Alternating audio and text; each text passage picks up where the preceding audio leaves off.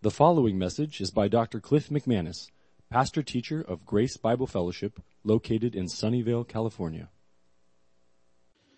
There's an outline on your bulletin if you happen to grab one of those, covering Acts 24, 22 to 27. We've left Paul, the Apostle Paul, on trial for three weeks now, stringing it out like the American justice system typically does, making it go on and on when they efficiently finished this in one day 2,000 years ago. But we've seen the Apostle Paul, he's arrested, he's subjected to a trial in Caesarea before, or really a Roman court through the governor, the Roman governor Felix. And so far we saw the, the prosecution, and that was a contingent of Jews from Jerusalem who despised the Apostle Paul, wanted to snuff out his life. And it was spearheaded by the high priest who came with some of the elders and probably some of those Sadducees in the Sanhedrin who had already heard Paul's testimony just a few days before, and they didn't like what Paul had to say because he referred to the res- I believe in the resurrection, and that just made them as angry as could be. Those Sadducees, the priests, because the Sadducees uh, did not believe in the resurrection, so they got very upset. They wanted to kill Paul, and so probably some of these that were bloodthirsty for Paul came with Ananias 60 miles north up to uh, Caesarea there on the coast of the Mediterranean. And they had this trial and they presented their case, short to the point, three main points. They hired a professional lawyer, Tertullus. As far as we know, he was not an eyewitness of anything that Paul did wrong, but he was hired for his expertise in Jewish law, because he was Jewish. But also, he knew the ins and outs of Roman law. And he was a silver forked tongue individual. And just about everything he said in his allegations against the Apostle Paul were lies. But basically, he amounted a case with three main points or charges against the Apostle Paul, just by way of review in that trial.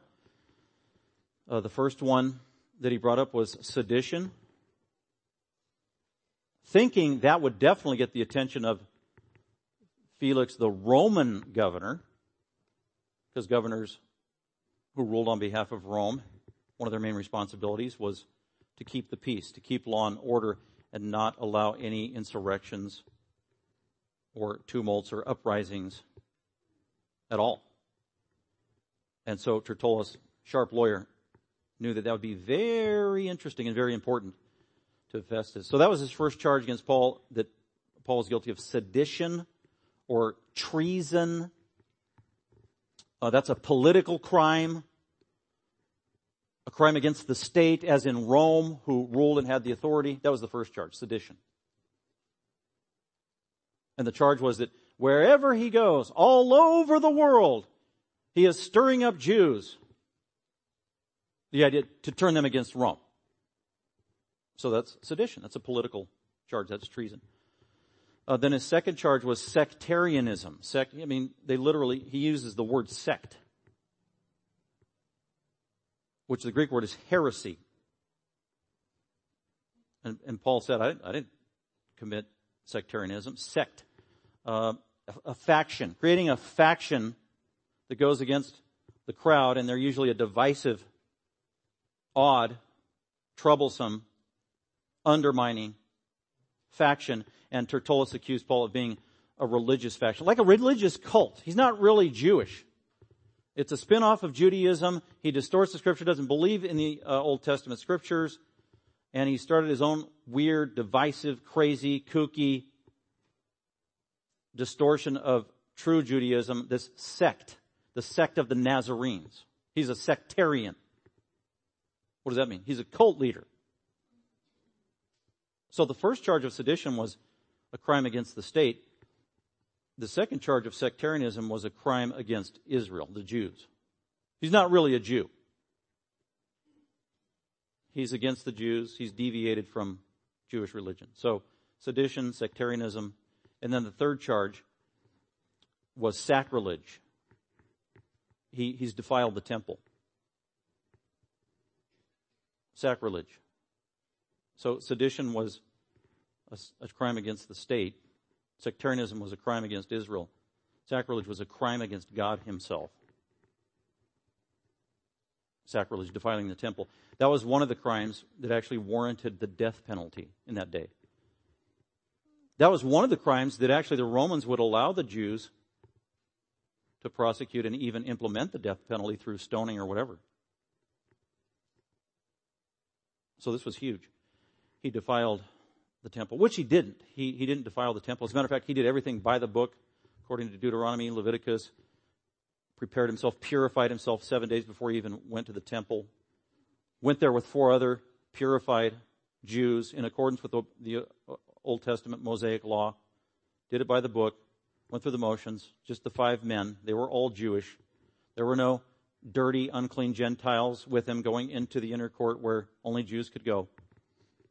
And the, Jew, the Asiatic Jews who hated his guts and, know, and recognized him, they created a tumult and just made public accusations against Paul and, and cried and yelled, Fire. The sky is falling. This man is blaspheming uh, the temple. He's uh, d- defiling our temple by bringing Gentiles in here, which is a total fabrication, total lie. And Paul, so that was the prosecution. It was a threefold allegation against Paul. All three of which, in the minds of the Jews, warranted the death penalty. And so Felix, the governor, he listens to this, and then he lets Paul uh, testify. So he had the prosecution, then the defense, and that's was last week. Paul gave his defense, and he took them one by one, in and in order. Uh, I've only been here 12 days. I haven't created insurrection throughout the Roman world. It takes more than 12 days. It takes about 12 years. Uh, he didn't say that, but he said, I've only been here 12 days. Uh, I'm not a sectarian. I'm not anti-Jewish. I don't oppose the Mosaic Law. As a matter of fact, I believe in the Mosaic Law. I believe actually in the whole thing, unlike these guys.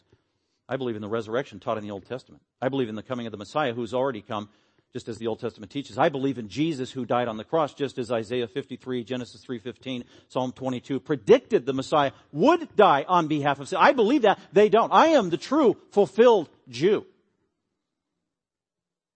They're the ones who've deviated from Old Testament truth. That's in a nutshell of Paul's defense. So he defended himself every step of the way, and then he just point blank on the blasphemy charge in the temple. It's like I didn't, I did not do that.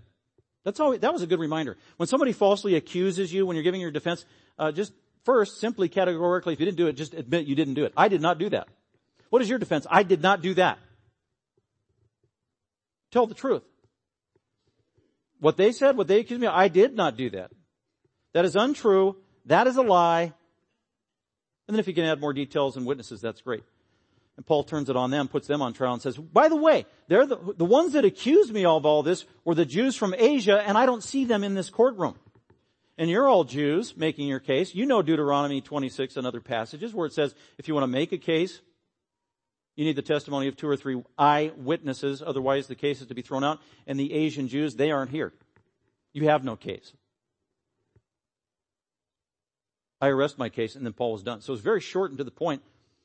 And so now we look for the verdict, and that's where Felix is responsible. So that's why we have the title focusing on Felix today, verses 22 to 27, the rest of the chapter. Let's go ahead and look at it. Uh, Felix, actually the title is called the corruption of Governor Felix. Kind of gives you a hint of what the text is going to say. Uh, Felix is in the title of the sermon because Felix is mentioned in just about every verse, verses 22 to 27. It is about him. He's under the microscope now from God's point of view through Luke. Luke may have been, we don't know if he was in the courtroom at the time, just listening as a bystander. If he was, he was an eyewitness of actually went on in that courtroom. If he wasn't in the room, we know that he was immediately with the apostle Paul after this court, and no doubt note he was taking notes, writing this down. Uh, also led by the Holy Spirit. So what we have here is very accurate, very detailed, very specific. Through the Spirit of God, through Luke, the companion of Paul. And so the corruption of Governor Felix. So let's look at the verdict that Felix renders after hearing both sides. By the way, being a judge or a mediator or an arbiter, do not ever render a decision until you've heard both sides in a conflict. We struggle with this all the time. we are so prone as humans. You hear somebody, you know, a friend or whoever talking in your ear, we all do this. Oh, and this, and they did this, and they said this, and they did this, and can you believe they did? And it's your friend, you're like, whoa, how dare they? The fact that you said, how dare they, means you've already made a verdict. You've rendered a decision already. No, uh, Proverbs is very clear. The book of Proverbs. You don't render a verdict until you have heard both sides. You need a testimony from both sides. That was clear in the Old Testament. So, uh, God in His wisdom knew human nature, trying to protect humans from false accusations, and said, unless you have testimony of two to three witnesses, and unless you hear both sides, no verdict is to be rendered. So at least Governor Felix allowed two sides of the story to be told. At least. And on that basis, he should have made a decision. Uh, he should have, well, he did make a decision, but he didn't make the right decision. But he was in a position to make the right decision. Uh, so a practical takeaway there is don't render decisions until you get both sides. If you're a parent and you've got more than one child and one child is tattletaling to you about the other child, do not cave. Do not give in. Do not render a verdict. Okay, I want to hear the other side of the story and I want everybody present. If you're trying to counsel married people, do not ever just listen to one spouse. That is unfair. Marriage counseling needs to involve both parties and preferably right there and you could extend in, in, into the church. One believer, that's not sufficient. Let's get both parties involved. And let's ask the both parties if they've even done step one of Matthew 18, 15 first, before they're talking to anybody, if they want to do it a biblical way. So, just a practical takeaway there, a good reminder. And I think this is the only, just about the only thing that Governor Felix did right, is he allowed a fair hearing on the part of both parties. So what was the verdict he rendered? Keeping in mind that before Felix heard testimony from both sides, we know that the commander, uh, Claudius Lysias, had written a letter, a, a legal letter in writing. We saw it in the previous chapter, where the commander, the chiliarch, the Roman authority in Jerusalem who was involved, who talked to Paul, who was there at the tumult, who was an eyewitness, who witnessed the Sanhedrin courtroom testimony determined in the end, Paul, he is not guilty. He is not guilty to be in jail. He does, he's done nothing to be uh, worthy of being in jail, and he's done nothing worthy of punishment or death. In other words, he's innocent. He is not guilty. And he delivered that letter to Felix. Here's my rendering. Here's my perspective. So that should have been very significant from Felix's point of view because the Roman chiliarch worked for him, represented Rome, and was actually an eyewitness of what happened. And, and Felix admits this and knows this. It's hanging in the forefront of his mind because he mentions uh, Lysias Claudius at the at the end when he's going to make a decision. Nevertheless, he doesn't make the right decision. So let's go ahead and look at why I call him corrupt. The corrupt governor, Felix. I already talked about his personal character that showed why he was totally corrupt and how he ruled with a iron fist and was overly brutal with people. He already had a reputation like that of the Jews. They were, kind of feared him because of the way he treated them. But we learn more about him as a leader, as a judge, as a man, his character, and really the, the darkness of his heart is exposed here. So let's go ahead and look at it. Three things about why Governor Felix was corrupt. Look at verse 22. So Paul is done uh, for the resurrection of the dead. I am on trial before you today. That's the end of verse 21. We didn't really get to talk a whole lot about that because Paul has said that twice now. He said that in the Sanhedrin. He says it here. For the resurrection of the dead, I am in trial before you today. What does that mean? Well, really, that's one way of saying, because I believe in Jesus Christ is why I am in trial today. Because Jesus Christ the Messiah rose again from the dead, ascended into heaven, left his gospel and his church, and the risen Jesus commissioned me as an apostle on his behalf, and everywhere I go I preach the gospel of Jesus Christ because I submit to the King of Kings, Jesus Christ risen from the dead. So that's what he means by resurrection. It's not just, I believe in generic resurrection that bodies will come out of the grave someday. That isn't what he's talking about. He believes in resurrection and all that that entails in the Old Testament and also in the New Testament. Resurrection was taught in the Old Testament. Which is ironic that the Sadducees, who were leaders in Jerusalem, leaders of the religion of Judaism in the days of Jesus. As a matter of fact, the priesthood was composed of Sadducees. The religious elements of temple worship were Sadducees. And yet, we know they did not believe in the resurrection. Because we were told that by Luke when Paul was on trial, and Paul realized, oh, I've got Sadducees and Pharisees. The Sadducees don't believe in resurrection. Boom, I will pit them against each other. I believe in the resurrection. And he did. So the Sadducees did not believe in resurrection, which means they would reject Jesus Christ as the professed risen Messiah who came back from the dead. They totally categorically rejected that truth. Jesus is not alive. He didn't rise. He's not the Messiah. And therefore, Paul, you are a false teacher. And you misrepresent Old Testament Judaism, a Mosaic Judaism. And they were the leaders of Israel. and they were total hypocrites. They, they didn't, they weren't in good with the people like the Pharisees were, by the way. There were probably fewer Sadducees than Pharisees. We don't even know when the, the Sadducees originated. They're not in the Old Testament.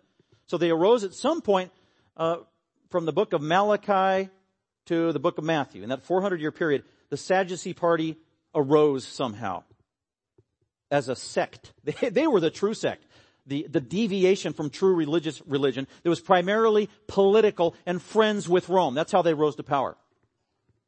If you look at the history of the Sadducees, which is hard to pinpoint, uh, some people think the etymology of the word Sadducee means the righteous ones. Can you imagine? We are the Sadducees. We are the righteous ones. And the Pharisees, you know what that means? The pure ones. Well, we are the pure ones. what a bunch of arrogant, religious, hard-hearted, prideful, pompous phonies. We are the righteous, well, and these were the Sadducees. And so the Sadducees kind of reached their climax in the days of Jesus and they ruled the high priesthood. So they had all the authority in the temple. And it was these high priests eventually who put Jesus on trial and commanded and had him executed. They were responsible. Uh, it was the high priest, the Sadducees, who ultimately had Peter and John arrested. Peter and John and the apostles beat, commanded them not to preach anymore. They were the ones. And so now, again, it's the bloodthirsty Sadducees trying to shut Paul down and even have him killed. The Sadducees. The Sadducees who didn't believe in resurrection. The Sadducees at the end of the Gospels, at the end of Jesus' ministry, who questioned Jesus publicly that they might cause him to stumble, it says in the Gospel of Matthew, when they ask him a question about the resurrection, implying that they believe in the resurrection. Liars! Jesus is teaching publicly during a feast day at the temple in front of the crowds and the multitudes. They are jealous. They want to undermine Jesus, make him look publicly like a buffoon so that the people won't follow him anymore because they're jealous for power. And so they think of a trick question to ask him and they come up with the question about the resurrection. So Jesus, we got a question about the resurrection. And then they quote from the Old Testament regarding marriage, uh, Moses. Moses said that if a man is married and then he dies, his brother, if he has one, should take over his wife on his behalf. Well, we know a guy uh, who married and died, and then there were up to seven brothers, and they were all marrying this woman as each brother died. Gets married, a brother dies, she marries the next brother. That brother dies, she marries the next brother. I would look at another family after like the third death, but anyway, she just kept marrying the same family. So here's a lady who had seven husbands in this life. And so the question is, so in the, in the afterlife, in the resurrection, who will she be married to? Trick question. And, and Jesus basically takes him to task uh, on two points regarding scripture. Have you not read? Have you not read? What an insult. Have you not read? Obviously, uh, they have read. They've, they've memorized the Pentateuch. Have you not read? Well, they had a wrong understanding of it. And then he, and then he says, um, you do not understand. So they distort scripture. And Jesus affirms the doctrine of the resurrection, even though they don't believe it. So that's an interaction he had with the Sadducees. And he tell, and he goes on to tell them that in the afterlife, in the resurrection, there's marriage nor, or people given in marriage. You won't be married to your spouse in heaven. Marriage is only for this life. Marriage is temporal only for this life. It is not in heaven. Contrary to what Mormon doctrine would tell us, or even Islamic doctrine, and many other actually false doctrines and worldviews. You won't be married in the next life to your spouse or any human being in the next life. That's what Jesus meant. There is no marriage or you're not given a marriage in the next life. Uh, there's only one marriage, and that is the marriage of the Lord Jesus Christ to his bride. And that is those whom he has saved over the ages. That's the only marriage. It's a supernatural heavenly marriage. And then he also said, and I know you Sadducees, you don't believe in the resurrection. You're lying to me now, pretending like you do. But have you not read, and you also don't understand, the doctrine of resurrection is taught all over the Old Testament. For example, don't you remember when God said to Moses in, in Exodus chapter 3, I am, God said, I am the God of Abraham, and I am the God of Jacob, or I am the God of Isaac, and I am, I am the God of uh, Jacob. And Jesus said that is the doctrine of the resurrection. Now, if you read that going through Exodus 3 at face value, you might not think it's teaching resurrection there. How is that teaching the doctrine of the resurrection? When God said to Moses, I am not the God of the dead, I am the God of the living, I am the God of Abraham, Isaac, and Jacob. How is that teaching resurrection? Uh, Jesus' whole point is the verbs that God used there were all in the present tense. In 1400 BC, when he's talking to Moses, on a human level, Abraham had already died and been buried and in the grave. And many religions, worldviews would think he's in, he went into non-existence. And God is saying, no, Abraham, I am the God of the living. Abraham, even though he's not around anymore, I am the God of Abraham. I am the living God. Abraham is still alive today, not on this earth, in heaven. Because there is resurrection after physical death. That is the doctrine of the, absolutely amazing. So that was divine revelation on the behalf of the Lord Jesus Christ, the greatest Bible teacher there ever was resurrection. Anyway, that was just to kind of highlight what total, utter hypocrites the Sadducees were who do not believe in the resurrection. So when Paul says in 24, 21, leading up to where we're going next, for the, here's the truth, for the resurrection of the dead and specifically Jesus Christ is why I am on trial today. All right. Felix, hmm. Felix has heard about this Jesus.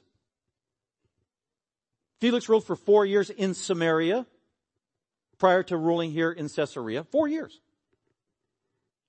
In Samaria. Remember what happened in Samaria before Felix got there? Philip, there was a, there was a revival in Samaria. Decades before.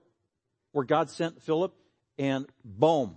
First of all, seeds were planted by Jesus in Samaria with the woman at the well. And when she went and told the entire community, I, I think I just met the Messiah, it said the entire city came out to see him. Seeds had already been planted. They're watered by Philip. There was salvation in Samaria. There are plenty of believers in Samaria. The word is getting out. It's going around. And then Felix is assigned to that area. He is there for four years as the ruler on behalf of gov- the gov- uh, on behalf of Rome. And he became very familiar with the way, with Christianity, the way to heaven, the way, Jesus being the way. Very familiar. So he began, he saw the nuances. Oh wow, this Christianity thing isn't the same thing as Judaism. Well, they don't get along. There are significant differences. And so he, he became aware of that. And even probably some of the beliefs and doctrines, at least at a superficial level, we know that he became familiar with Christianity because our text tells us that he did. So he's familiar with it. And then after four years in Samaria, then he moved to Caesarea. And decades before that, Peter brought the gospel in Acts chapter 10 to Cornelius, who was a Roman centurion who worked for Rome. So he was an authority in Caesarea and Cornelius got saved. And it said his whole household and all of his friends. There was a revival in Caesarea of Christianity. And the word got spread. So there were believers. We know that when Paul came at the end of his third missionary journey, one of his first stops was in Caesarea on his way to Jerusalem. And it said he met the brethren, the believers in Caesarea right there. There was a church in Caesarea.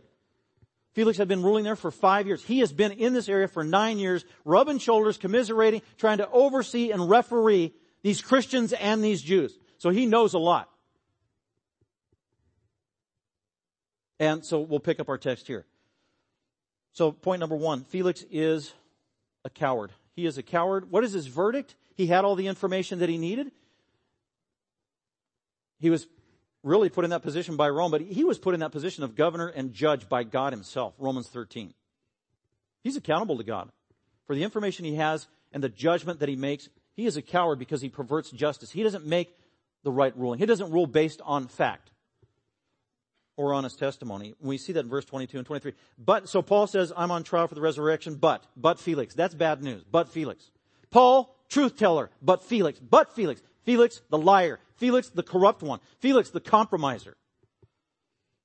But Felix. Having a more exact knowledge about the way, there it is. Having an exact, Paul, Luke is writing this to inform us. Uh, we can't pass Felix off and give him a pass based on ignorance. Well, he didn't know enough. He wasn't an eyewitness. No, it says right there. Luke tells us through the Spirit. He had an exact knowledge of the way. He knows exactly what is going on with Christianity and Judaism and exactly what Paul is saying and exactly what their fallacious accusations against him are about. Felix knows this, having an exact a more exact knowledge about the way. So he knew more about Christianity than Ananias did. That's the implication. Who's in the courtroom. He knew more about Christianity than Tertullus. He knew more about Christianity than the elders who were accusing Paul that day. Which means he had all the requisite information that a judge needs to make a decision. But he doesn't. It gets worse. Having more exact knowledge about the way put them off. There it is. That, that's huge. Put them off. Who did he put off? He put Paul off. He put the prosecution off. He put justice off in two ways. Number one, how did he put Paul off? Well, he put Paul off by not making the right decision that he knew was true. Paul's not guilty. Uh, this is kind of an uh, intramural theological squabble between Paul's understanding of the Old Testament and the Jews, and that's not a crime and therefore he shouldn't be in jail, and he definitely doesn't deserve the death penalty. Felix knew that. But he put Paul off. You know what? He should have said, he knows he should have said, Paul, you know what? I agree with Lysias Claudius. Uh, you shouldn't be in jail. Uh, you're not guilty. You can go free. He didn't do that. He put Paul off. He put him off. He refused to make the right decision. Put it off. Didn't make that decision. Kicked, kicked the can down the road. Procrastinated. He's not dealing with the issue. So he put Paul off, but he also put Ananias and the Jews off because he didn't render a decision to them either. He put them off by not saying, he not telling them, you know what, you don't have a case, you don't have any eyewitnesses, uh, I'm going to throw this case out. He put them off, he didn't tell them that.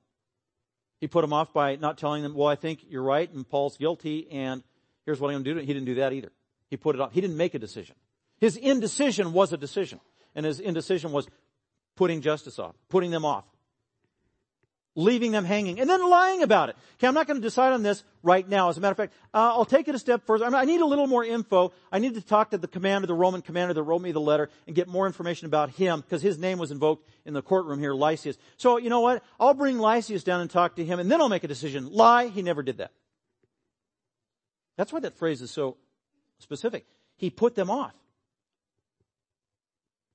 Saying, when Lysias the Roman commander comes down, I will decide your case. That never happened. So he doesn't make it, he's indecisive. Put them off. Put them off. This reminded me of what is, if I were to ask you, what are the top main ingredients in a good leader? In a good leader. What, think in your mind. Okay, what are some attributes, characteristics about a good leader? Something you want in a leader, whether it's um, maybe in your home, the dad. What are good characteristics about making him a good leader? Uh, your husband, if you're married. Principal at a school. The mayor of your city. The governor of your state. It's a good leader. Pastor of your church. Elders of your church. The head of a ministry. What are the characteristics of a good leader? Well, here's what I thought. Uh, what makes for a good leader? I think it starts with how they think. It starts how they think. I didn't pull this out of thin air. Look at uh, 1 Timothy 3 real quick. 1 Timothy 3 gives qualifications of elders who are supposed to be leaders in the local church. And these, by the way, one of these qualifications is actually uh, also assigned to how women, godly women, are supposed to be in Titus 2, and also how older godly men who aren't elders are supposed to be. The same word is a qualification for an elder. Uh, 1 Timothy 3, uh, trustworthy statement that if any man, male, aspires to be the office of overseer, pastor, presbyter, elder, shepherd, it's all the same. It's a fine work. That's a good desire, but he needs to be qualified. Uh, verse 2. An overseer, elder, pastor, shepherd needs to be uh, qualified in light of the following qualifications. He needs to be, number one, above reproach. Number two, a one woman man. He can't be a polygamist. He can't be cheating on his wife. He needs to be faithful to his wife if he's married. And if he's single, he is morally, sexually pure. That's what that means. And then the next, so that one is how he conducts himself uh, and how he lives. But the next two qualifications are how he thinks. Two of them. And they complement each other. NASB says he needs to be temperate and prudent. Temperate is metaphorical, meaning sober or sober minded. It has to do how he thinks. He is so uh, sober in how he thinks. In other words, he is fully rational in how he thinks. Fully rational. What does that mean? He is objective in how he thinks. He is not swayed by outside forces or even inside forces like he's not swayed by emotion. That's exactly what it's talking about. He is not swayed by, he doesn't get confused or clouded by his own emotions. That is very important for a leader. You gotta, you gotta fight against that, cut against that, and be objective. And this is what this is talking about. This is how he thinks. He is temperate. He is sober minded. He, he is fully rational. He is objective. He has clear thinking. He cuts through what doesn't matter. So this, this is a discipline of the mind. And then the next word, prudent, that's even more specifically regarding the brain. How you think, but also how you render decisions and that you are decisive. So I think that those are some of the key ingredients to a good leader, no matter what occupation or field they serve, is it's how they think. They think clearly, objectively, big picture. They can assess everything. They can observe from 30,000 feet. They can also see close up in the details at the micro and the macro level. They are balanced in their assessment. They are not influenced by emotion. They're not influenced by the fear of man. They are not swayed by money or flattery. They're not swayed by elevating themselves up and securing power in their position as a leader. They're not swayed by the influence of other people in an illegitimate and wrong way in terms of how they assess and think. That, that is tremendously important. They think clearly, but also they are decisive about their decision making. They got all the facts, they've got necessary data, then they make a decision. They are decisive. Not only they are decisive in making decision, they are confident in their decision. They don't do a double take. Oops, I shouldn't have said that. Whoa, what about, oh, I don't know if that's going to work. That's called double-mindedness and scripture is clear in James 1 about being double-minded. You can't be double-minded that's a spiritually immature man. So you're a clear thinker, you're objective in your thinking, you collect all the data, both sides, all the information, fully informed, thinking it through, diagnosing it properly. Then you, and then you're decisive about it. Some people are decisive, very decisive, but with the wrong agenda. They're self-centered in their decision or being decisiveness, elevating themselves up. So Add to that, there has to be a moral quality. You have to have integrity in your decisiveness. It's in accordance with truth. That's how it has to be. And you can be a good thinker, clear thinker. You can, you can come up with the right diagnosis, and then you can come up with the proper diagnosis in your mind and you want to give the verdict, but then you can be a coward and not make the decision. That happens all the time, even among Christian leaders. Oh, I know I should do that. Oh, yeah, I should have done that. But, oh, I would have hurt their feelings. Oh, I would have made them uncomfortable. Oh, I don't know what they would think about me. Oh, the repercussions. Oh, what might happen. Oh, they might argue with each other. Oh, that happens all the time. So a good leader is going to make a proper, think about it objectively, get all the data, assess it properly, make a proper diagnosis, and then actually be decisive about the right thing to do and how to proceed. And not only that, he's actually going to follow it through with some courage, trusting God with the results. That's a leader. And that's what temperate and prudent mean that the man of God needs to be. And his decisions are hopefully, they are in accordance with truth. They are prayerful in accordance with biblical truth. Trusting God. And let the chips fall wherever they may. Well, that was not, going back to Acts 20, that was not Felix. He was the opposite of everything I just described. He probably, actually, he probably had clarity about the situation. He's a sharp cookie. He didn't become a governor for no reason. He was able to smooth talk somebody to get there. He was passionate about something. It wasn't the truth, but he was passionate about something. That's, he was aspiring. He had an agenda. He got there in this authoritative position, but he lacked integrity and, and morality and everything else so that he couldn't follow through with courage on the right decision. He has no courage. We're going to see that even more. He is a total coward. So he put him off. And then he, he says, well, he makes an excuse. This is a lie. When Lysias the commander comes down, I will decide your case. That's not true. Never happened. Verse 23. And he gave orders to the centurion, uh, the Roman soldier there, for him to be kept in. So yeah, keep Paul in jail. It's, indefinite. It's open-ended. Keep Paul in jail for how long? Just, well, just keep him locked up. That's not justice. That's a distortion. That's a perversion of justice, prostitution of justice. Gave order to the centurion, yeah, keep him in jail. Uh, but give him some freedom. See, pacifying his conscience. Yeah, his friends can come see him. And so Luke and many of Paul's friends did come visit him. For two years. Paul is left to rot in this prison by Felix for two years. Unbelievable. Have some freedom. Uh, yeah, don't prevent any of his friends from ministering, ministering to him, ministering to him. Do you know during this two-year period where Paul was just sitting in that prison in Caesarea, in the literally in the house, the palace, Herod's palace, in the house of Felix for two years. So here's Felix and Drusilla and all of his other maids and women on the side and worldly, wild, drunken immoral living going on, throwing parties in his house and his palace. Down below all the while is the Apostle Paul. Like a caged animal for two entire years. What was Paul doing? We, we know that Paul did not write any New Testament epistle during this time. Two years. That is hard to believe in light of the fact of this juggernaut he's been for all these years on the first, second, and third missionary journey. Well, he's not stopping for nothing. He's just go, go, go. Planting churches, training people from one city to the next, writing epistles, and then all of a sudden you got a two year period where he's doing absolutely nothing. Writing no letters. We don't know anything about it whatsoever. What was he doing? I have no idea. Although it does say, this is interesting, maybe providential, that at the end of it it says, um, his friends from ministering to, his friends can come and minister to him. That's probably exactly what happened. Paul needed to be refreshed. He had a two year respite designed by God.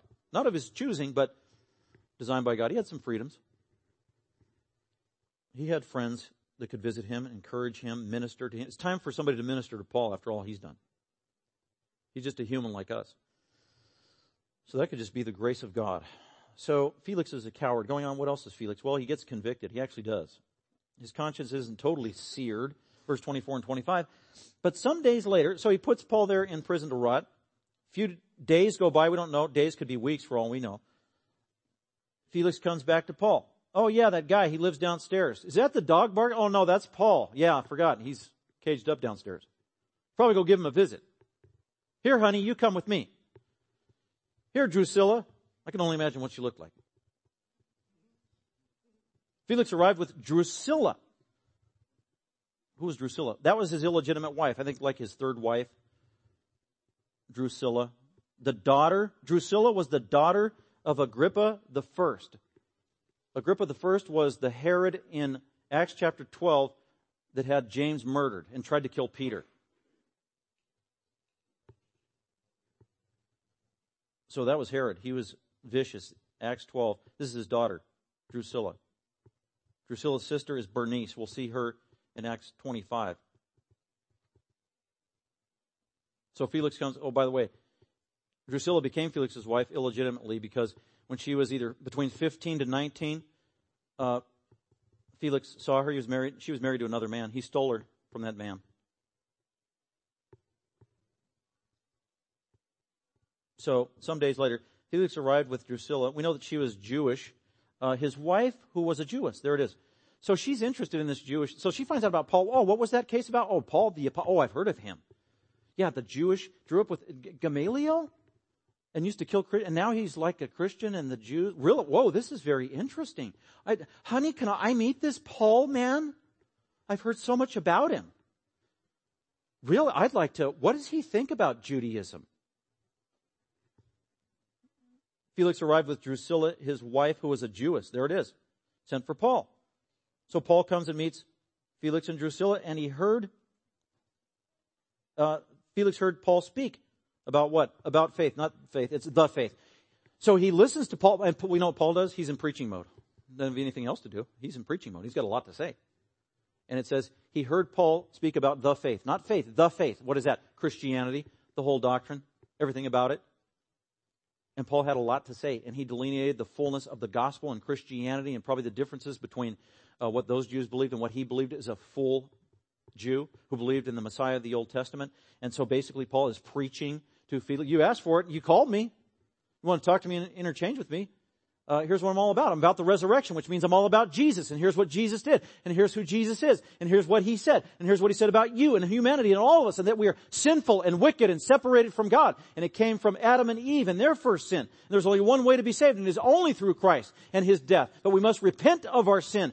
And if we don't, we will suffer consequences. And God is the judge of the earth. Jesus is the judge of the earth. God the Father has delegated all judgment to the Son. The Father judges no man. At the end of the age, every human soul must face the Lord Jesus Christ and he will render a verdict, either guilty or not guilty. If you're guilty, you will be assigned to eternal hell forever. If you are innocent, and that just means believing in the Lord Jesus Christ and asking Him to be your Savior and forgive you of your sin based on His perfect life and His sacrificial death, and you believe in that, then He will save you, forgive you all of your sin, and when you die, you will be and go with God forever for all eternity what he preached. But there was a day coming, there was accountability, supernatural accountability from the Creator himself. Now that resonated with Felix's conscience. Felix had a conscience. He was made in the image of God. Whenever someone speaks truth from the Bible, it intersects with the human conscience and it does something. It creates an, an action. And the people react accordingly. They either resist it and get very upset or it resonates with their soul. Oh, wow, I believe that. And so Paul is speaking truth from the Bible. It's piercing his conscience with the help of the Holy Spirit, who is convicting of sin, righteousness, and judgment because that is his job 24-7. And that's what he's doing with Felix. And this is the interchange that's going on. And, he's, and Drusilla's getting to hear this amazing truth in its fullness from the apostle Paul himself, the second greatest Bible teacher there ever was. Heard him speak about faith, the faith in Jesus Christ. The New King James gets it right. The faith in Jesus Christ. Verse 25. And as he was discussing righteousness, that's that God is holy, he cannot tolerate sin, he hates sin, he must punish sin, and he will. No, and he has through the death of Christ. And if you sin, you're accountable for your sin. And you have only one way to be atoned for it, and is through the risen Christ. So he heard about sin and his accountability. And man, he was full of sin, this Felix guy. He was a compromiser in every area of his life. No wonder his conscience was bothering him. So he talked about righteousness, the righteousness of God, and self-control. That, man, that was probably the main weakness that Felix had, a total lack of self-control. He lacked self-control in his passions, in his morality, in his thinking with materialism. He was money hungry. He was hungry for power. This guy lacked Total self-control. Self-control comes from one place, that's the Spirit of God, according to Galatians 5. He didn't have the Spirit of God. He had no self-control whatsoever. He was just given over to sin. That's what that means. And also Paul talked about the judgment to come. Jesus Christ is going to judge you, Felix.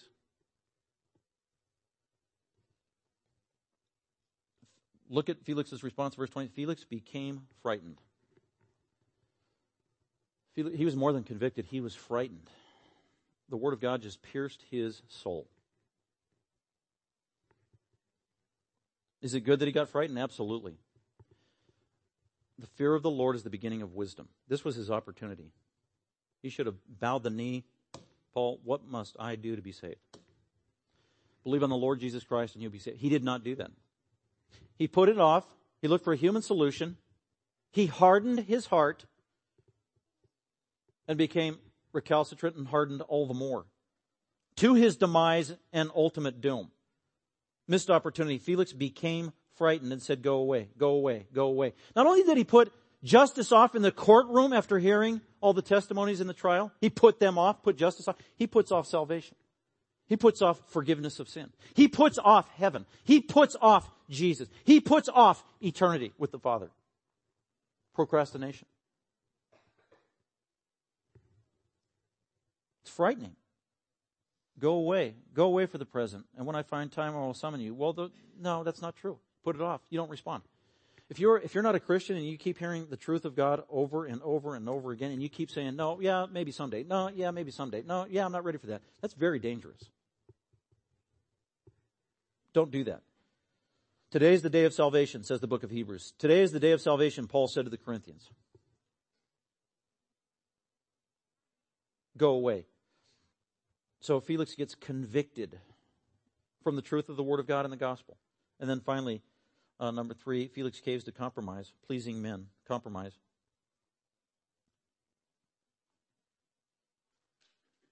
Uh, verse 26, at the same time, too, he was hoping, gosh, here's, okay, so two years is going on, and every once in a while, Felix says, yeah, I think I'll bring Paul in. I, I need some entertainment. Cable's down. So, uh, Ah, let's bring Paul in. Get a laugh. So apparently he made this a pattern over the course of two years. And by putting the truth off over and over again, again, he's searing his conscience. So rejecting the truth just becomes easier and easier. And that's exactly what he's doing. At the same time, too, he was hoping. So while he's meeting with Paul, with all these meetings, he was hoping. Why does he keep meeting with Paul, by the way? Well, he's got an illegitimate motive. He was hoping that money would be given by him by Paul. He is, he's hoping that Paul would bribe him. Wow, man, I've been here for a month and you, you didn't say I was guilty of anything. Can, um, hey, I'll give you 50 bucks. Can I get out of here? Wow, I've been here for six months. What's the deal? Lysias hasn't been here. When are we going to have that follow up appeal? Oh, I, I got uh, 2,000 bucks left over from the collection that I brought. My friends brought, Luke brought me some money. Here. This is what Felix is hoping Paul's going to do. What is Felix doing? Felix is assuming that Paul is just like any other human. This is what humans do. Sinful, wicked human that just comes naturally. Bribery. It's all about me. Here, take a buck, forget justice, do it behind the scenes, under the table, whatever it is. You scratch my back, I'll scratch yours. We don't need to tell anybody. Forget ethics, forget integrity, forget the truth. This is how humans operate. It's how everybody does it. So no doubt, this is probably how Felix got to his position in the first place. He bought his position there. He's used to this. And this, wow, how, when is this Paul guy going to kick in like everybody else and start forking over the cash? What's taking this guy so long? I've got a reputation. People know about me. I can be bought. So he's waiting for the money, Paul, to give him. Therefore, he also used to send for him quite often and converse with him. So he really wasn't interested about the gospel or theology or forgiveness of sin and judgment. He, he got over that. He wasn't frightened anymore. We're having these conversations for money, money, money. Meanwhile, he is being a total thug and brutal and slaughtering people, in particular the Jews, and tumults wherever he found them, unjustly so too. A lot of innocent people he had crucified. And Caesar is hearing about that. Was like, man, this guy's out of control. I need to pull the plug on this guy. On Felix.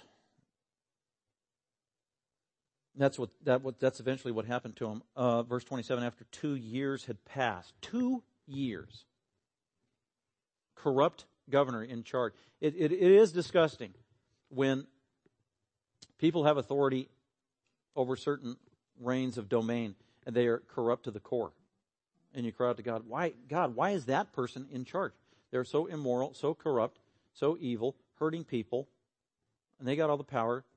God, God knows God doesn't allow anybody to get to that position without Him putting them there in His divine mind. He knows why.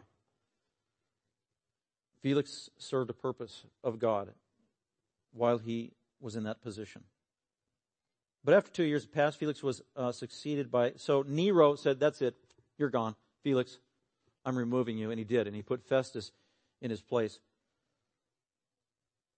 And there, the historical record has zero to say about anything good that Felix ever did for Rome and especially for Palestine or the Jews.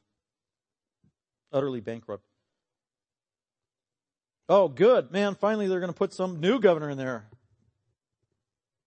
Maybe that'll solve problems. Porcius Festus. Not really. And wishing to do the Jews a favor, Felix left Paul in prison. There it is.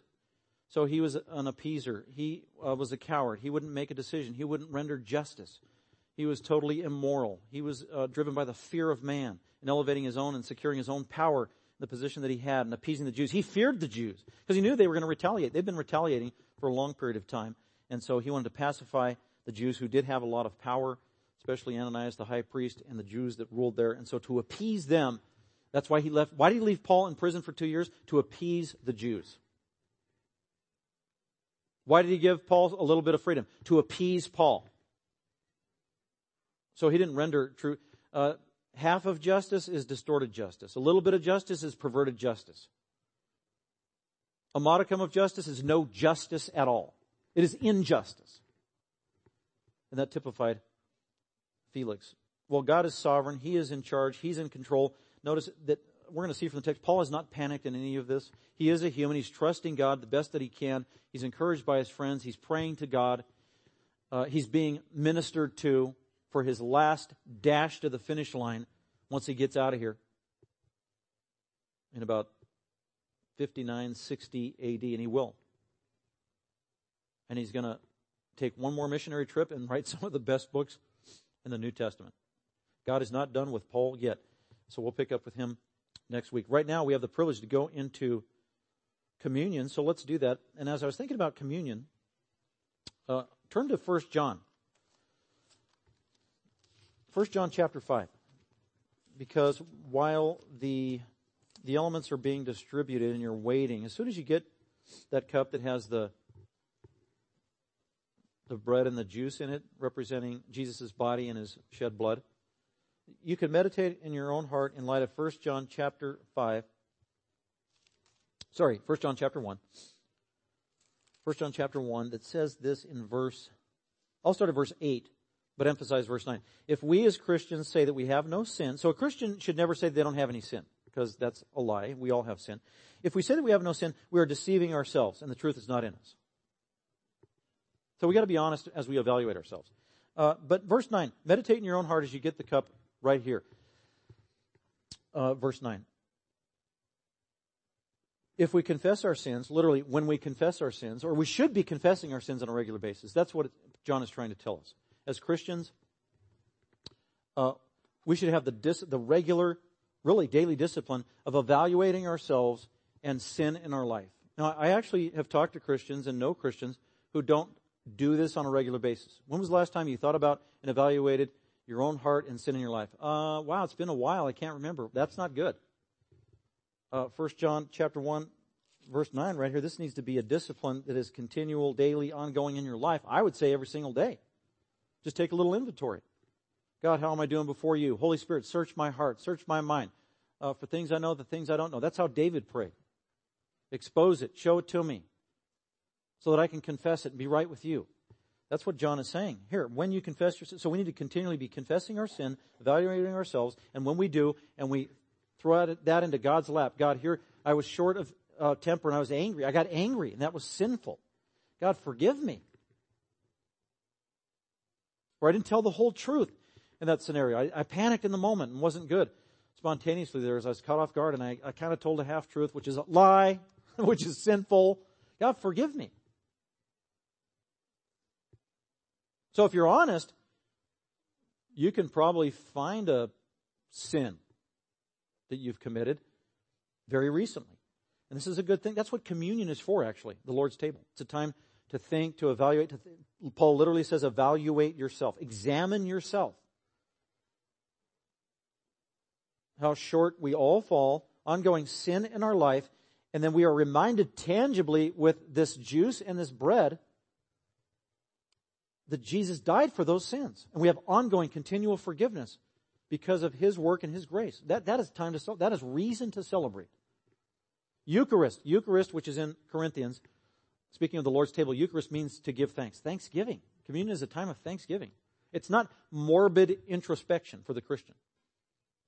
We, we are rejoicing that we have total ongoing forgiveness of sin, and we need to tell Jesus that. Jesus, thank, and Father, forgive me for my sins. Thank you for dying on the cross on behalf of my sins. And God, here's the promise. If we confess our sins continually to God because of Jesus, God is faithful. He's going to do what He said. And He's righteous. He's going to do the right thing to forgive us of our sins and to cleanse us from all unrighteousness. Meaning He's going to continually in an ongoing manner keep forgiving us of sin, which is cleansing us, which is really talking about cleansing and purifying our conscience. So this is a, a beautiful work of, that God does in an ongoing way on the conscience.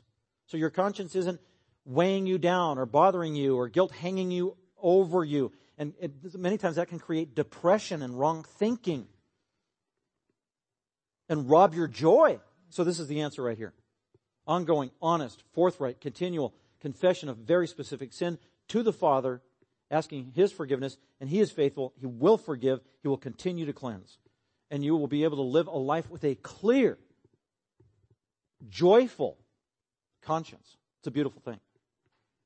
So let's go ahead and take a minute right now, eyes closed, and confess your sins to the Father. And thank Him for the forgiveness you have in Christ.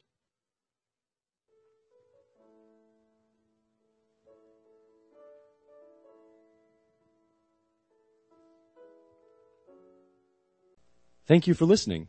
Dr. McManus is an author, seminary professor, and pastor teacher of Grace Bible Fellowship. For more information about Grace Bible Fellowship, please visit our website at gbfsv.org or call us at 650 630 0009.